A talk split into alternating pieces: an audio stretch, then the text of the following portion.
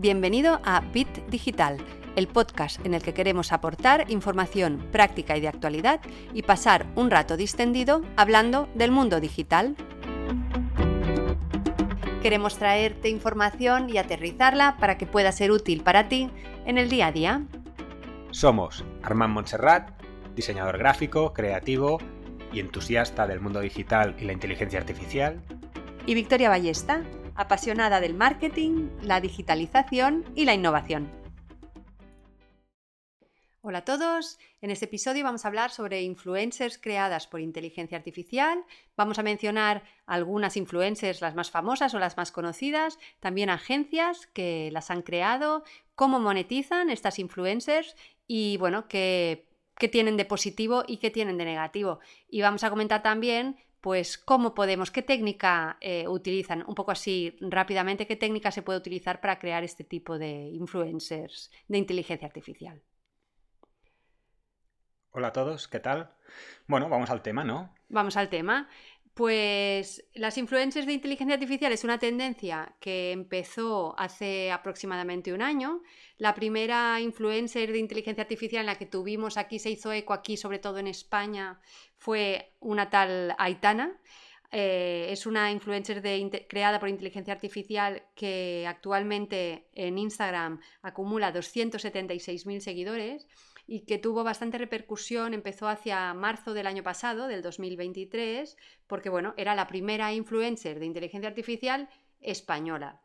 Bueno, empezó y la pueden ver ahora mismo también, es decir, aún está. Sí, sí, sí. Actualmente eh, Aitana está muy activa. Si la buscan en Instagram, la encontrarán. Sí, si la queréis buscar en Instagram, eh, su usuario es fit-aitana y está con el nombre de Aitana López. Pues Aitana, eh, bueno, como decíamos, tiene 276.000 seguidores. Es una influencer que ha sido creada eh, por una agencia que se llama The Clueless Agency.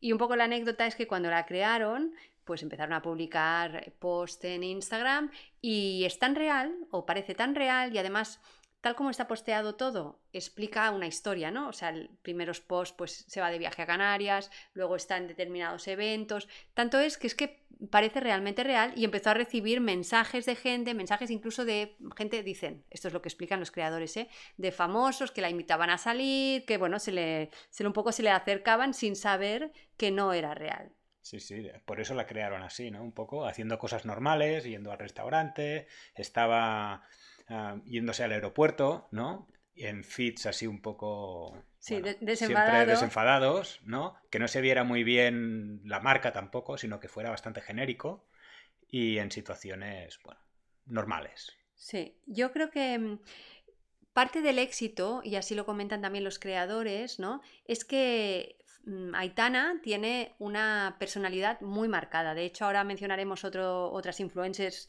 de asistencia o de inteligencia artificial, pero tienen una personalidad muy marcada. Por ejemplo, Aitana la definen como una chica gamer, que se cuida, que tiene, mm, es deportista, es, tiene el pelo rosa, eh, tiene una personalidad, pues eso, muy definida y muy, mm, muy diferente de, de otras. Bueno, lo han hecho de una forma que pueda gustar a un target objetivo bastante amplio, ¿no?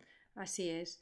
Y bueno, comentaban que Aitana ganaba entre 4.000 y 10.000 euros al mes. Lo que vemos cuando entramos en su perfil, bueno, tiene, tiene Instagram, pero ahora también cuando empezó únicamente tenía Instagram, ahora entras en su perfil de Instagram y puedes ver un link, que es un link tree, que te lleva a diferentes em, pues, destinos, dijéramos, uno sería TikTok, donde acumula 5.000 seguidores, también tiene Twitter, y bueno, tiene otro link que lleva a lo que pone sensitive content, o sea, contenido sensible. Como no, ¿no? Tenía que llegar, ¿no? Sí, y que es, bueno, contenido para adultos en FanView, creo que se dice así, eh, que es un, bueno, contenido de pago, de pago para adultos, contenido sensible. Tienes que suscribirte por 7,50 dólares al mes y allí puedes ver más fotos de Aitana. Aquí entraríamos en temas éticos también un poco complicados, ¿no? Sí, así es, así es. De hecho, bueno, eh, un poco se comentaba, ¿no? ¿Realmente es una modelo que realmente la están sponsorizando las marcas o está monetizando porque está publicando este contenido para adultos? Que bueno, pues que, que hay una parte de. hay un público para esto también. Pues no lo sabemos, no sabemos el detalle exactamente. Después de Aitana, The Clueless Agency creó Maya Lima, que en Instagram es Lima IAAA, ese es el usuario, y acumula actualmente 20.600 seguidores. Tiene un look también muy definido, con el pelo así, un rubio... Todos tienen el pelo diferente, ¿no? Sí, y además muy marcado, porque yo creo que una de las dificultades, bueno, esta tiene como, tiene un flequillo muy recto, ¿no? Una melena así con un flequillo muy marcado, muy recto, y el pelo así un rubio platino muy blanco. Blanco. Sí, un rubio platino, ¿no? Y, y yo creo que es que el pelo es muy importante porque si te fijas bien en detalle, las caras no son exactamente, exactamente iguales, ¿no? No, y hay veces que si te fijas, a ver, un diseñador, un fotógrafo puede ver que las extremidades mm, a veces no son reales. Tiene brazos un poco más largos, el, antebrazo mm, es demasiado corto a veces. Entonces hay cosas, algunas fotografías que dices, esto no es real, ¿no? Pero bueno, se centran muchísimo en la cara, yo creo que hacen un poco de retoque y tienen un modelo, un LoRa, hecho, supongo, bastante, bastante bueno. Sí, ahora explicaremos cómo, cómo mm, hacen, con qué técnica crean seguramente estas, estas modelos. Eh, como decíamos, eh, Maya Lima tiene 20.600 seguidores. Para mi gusto, ambas, tanto Aitana como Maya, están muy cosificadas, ¿no? Tienen un... Sí, es una pena, ¿no? Igual una pena que no existan modelos masculinos así importantes. Sí, también, eh, sí, sí, totalmente. Y bueno, y más un poco, pues, del el perfil medio, ¿no? No, no tan perfectas. No hace falta que todas eh, estén apretadas y intentando enseñar un poco, ¿no? Sí, sean tan perfectas, estoy de acuerdo. Totalmente. Bueno, hay otras modelos, ¿eh? Ahora hablamos de estas, pero hay otras, por ejemplo, hay una que es muy famosa, de hecho creo que es la primera que, se creó, de la que tuvo así también repercusión, que se llama Miquela o Lil Miquela. La podéis encontrar en Instagram como Lil, L-I-L Miquela con Q-U, que está creada por una agencia eh, Brut y tiene actualmente 2,6 millones de seguidores. Esta es la top, ¿eh? Esta es la top. Y además esta ha patrocinado o ha aparecido patrocinando Prada, eh, BMW, incluso en el Festival de Coachella. Sí, aparte hace algo que es interesante, que la mezclan con otras modelos reales o con personajes reales, ¿no? Me parece que salió con Rosalía. Sí, sí. Y, otras modelos, en fotos con, entre otras modelos, sale ella. Sí. Y encima a esta se le nota la cara que no es tan perfecta, sino que realmente parece un poco gaming sí. el, uso que le hacen, ¿no? Entonces dices, bueno, es otra técnica. Sí, es otro estilo y además son fotos como menos, yo diría menos estáticas, ¿no? No sé si más reales, porque es verdad lo que dices, que tiene un perfil que te puede dar un poco más a un... Es un perfil oriental, sí. pero con pequitas también. Sí, y me refiero que tiene pues lo que tú dices, ¿no? Como la piel no se ve tan texturizada. Sí, no es tan perfecta. Pero, pero es verdad que las fotos son otro estilo, son fotos más en movimiento, más dinámicas, más... Así como la foto puede ser real muchas veces y la han colocado allí por Photoshop o como sea, es decir, la han, generado con algún modelo de Stable Diffusion o Midjourney, lo que sea, y, y, después yo creo que la han colocado ahí en Photoshop. Ah, bueno, la verdad es que este tipo de modelos ah, son interesantes, pero no nos quedemos ahí porque esto en verdad abre una puerta a lo que son como los asistentes virtuales, que quizás en otra ocasión podemos hablar con más detenimiento sobre este tema, pero que en verdad, bueno, es la posibilidad de crear asistentes virtuales que pueden tener muchas formas, dijéramos, pueden ser desde presentadores, personas influyentes, profesores virtuales, incluso hace poco pues leíamos sobre una empresa que ha creado una, una agencia, dijéramos, para hacer tours turísticos por mm. ciudades con guías turísticos virtuales que te acompañan en tu visita, son guías turísticos virtuales. Realmente yo creo que se abre un mundo aquí enorme, ¿no? Es increíble, sí, sí, se abre un espectro de posibilidades tremendas. Encima se abre la posibilidad de que cada empresa tenga su propio modelo personalizado, ¿no? Y que su cara visible ah, al exterior siempre sea ese modelo. ¿Tú crees que se va esto a desarrollar de cara al futuro? Puede ser que algún modelo virtual de estos tenga su propio copyright y la cara esa ah, no puedas generar ninguno igual porque ya tenga su copyright y, sea propiedad de una empresa para dar la cara. Sí, sí, que sea el prescriptor de esta empresa, ¿no? Sí, Totalmente. ¿Y cómo, con qué técnica lo, están realizando esto? A ver, esto es una técnica em, que empezó con Dreamboot eh, en 2022 con Google, justamente. Y lo que hacía es em, eh, una capa superficial por encima de Stable Diffusion, del modelo de generación de imágenes, Stable Diffusion, que permitía hacer un entrenamiento específico sobre unas 20, 30 imágenes, creo que era, que podías facilitar de, una persona, la que fuera, y, entonces el modelo este hacía la capa esta superficial en Stable Diffusion y cada vez que le dijeses em, la palabra X, ¿no? Como se llamara, el modelo que le habías puesto el nombre, pues sabía que tenía que ir a buscar allí, a, ese rinconcito nuevo que, se había entrenado, para generar e, ese tipo de cara. ¿Vale? Eso ocupaba bastante. Bueno, en la página se hizo famoso, famosa la página, y aún lo es, la página Civit ahí, si alguien lo quiere mirar, Civit ahí. Ahí hay varios modelos y, puedes buscar por nombre y tal, y, te salen. y después de, esto, bueno, lo malo que tenía el, el, el Dreamboot este es que ocupaba muchísimo de tamaño. Ocupaba cada modelo de estos, me parece que eran unos 3, 4 gigas. Hmm. Y claro, a la que tenías varios, pues se te llenaba el ordenador, ¿no?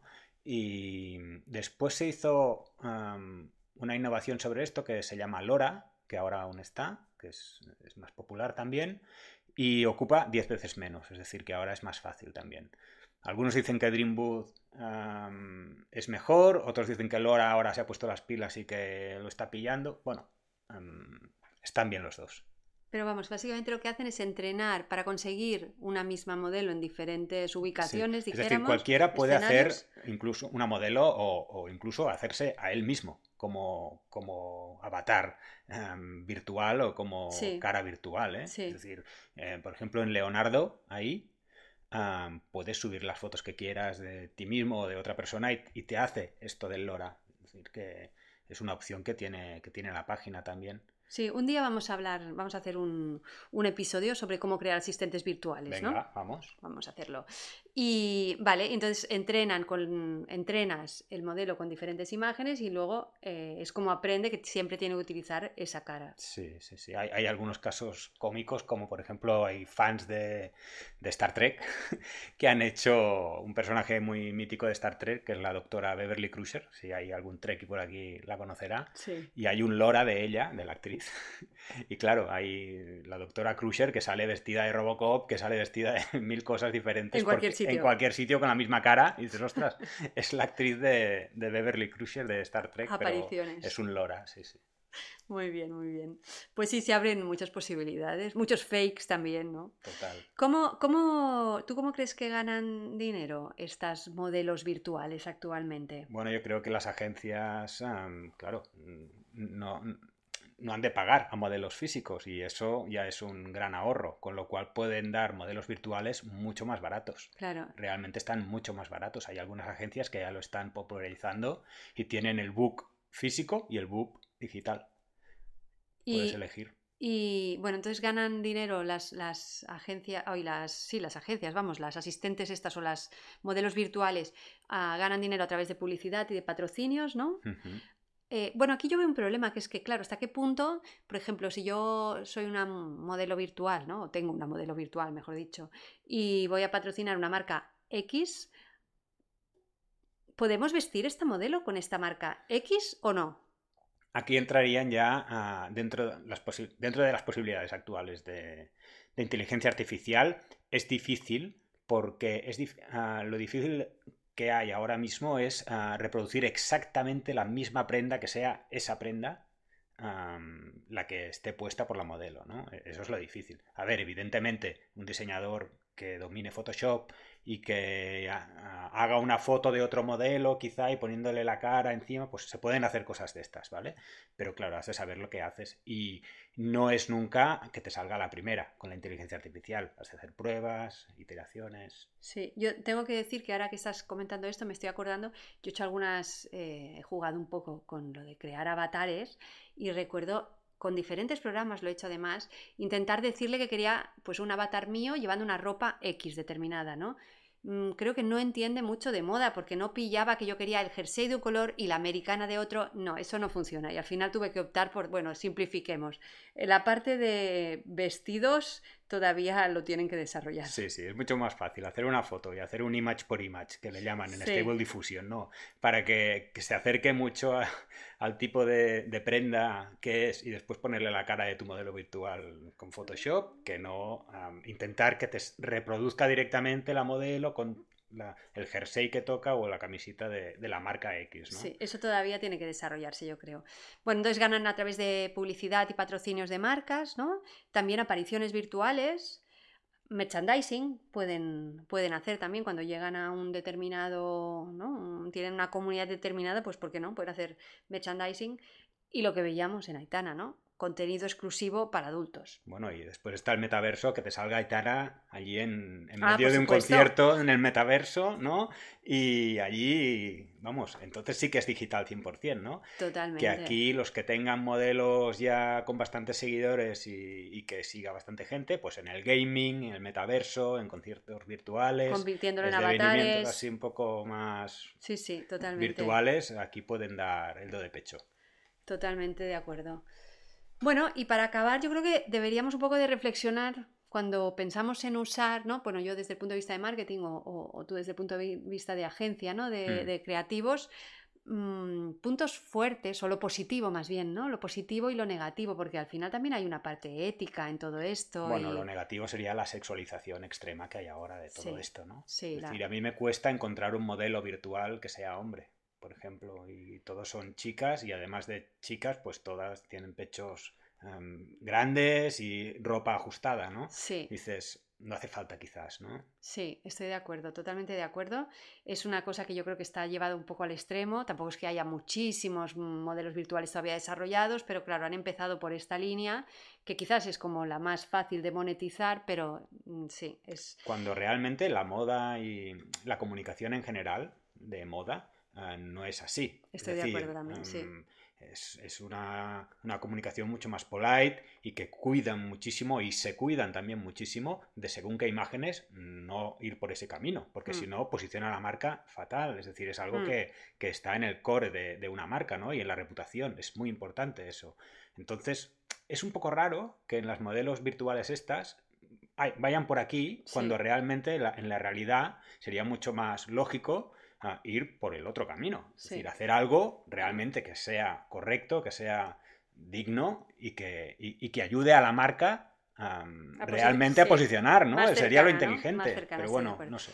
Bueno, también otro tema que a mí me preocupa es la confusión entre lo real y lo falso y el fake, ¿no? Y cómo impacta esto en los jóvenes, porque ya tienen bastante presión con las redes sociales, bastante presión con todo lo bonito que ven que hacen otros y ellos no, y, bueno, y todo lo que lo perfecto de los mundos de las redes sociales, como para además añadir eh, chicas o chicos, no importa, eh, que son tan perfectos y que tienen una vida tan maravillosa como los, eh, los influencers de, creados por, por, inteligencia artificial. Y el pelo blanco y rosa también, ¿no? Claro, claro, sí, el pelo rosa, mantenerlo el pelo rosa con esa perfección, sin raíces también, mm, yo sé de buena tinta que es complicado, es complicado. Sí, sí, sí. Bueno, eso, son tan perfectos que creo que esto requiere un poco de reflexión también. Ah, bueno, además de, claro, lo negativo del impacto en lo que crea esto en la industria de la moda, porque si empezamos a utilizar pues modelos que son virtuales, mm, bueno, está claro que los modelos reales pues van a tener cierto impacto. Bueno, aquí yo he visto a Aitana que Yongueras le ha puesto otro peinado. ¿eh? es verdad, sí. Es decir, que, bueno, por aquí hay. se van haciendo cosas. Se van haciendo cosas, es verdad, es verdad. Y bueno, y decían también los creadores en una entrevista antes de Navidades, hacia el mes de principios de diciembre o así, que tenían preparados más cosas. Vamos a ver si realmente estos de estos creadores de Clueless Agency, bueno, a lo mejor se decantan hacia otros caminos, otro, otro tipo de posicionamiento. Vamos a ver. Bueno, esperaremos. Sí. Y luego tienen también, decimos lo negativo, pero yo creo que tienen también algunos aspectos positivos. Hombre, a ver, aspectos positivos son modelos que no necesitan dormir, ¿no? 24 de 24. Sí, sí. es decir, que trabajan aquí a full. Sí, sí. Eh, puedes sacar las fotos que quieras y, sobre todo con control net desde la posición que quieras también. y, bueno, tienes bastante control de declaraciones, creo yo. Sí, no se te van, no, no, o sea, puedes controlar los daños colaterales, ¿no? Sí, exacto. Y nada, bueno.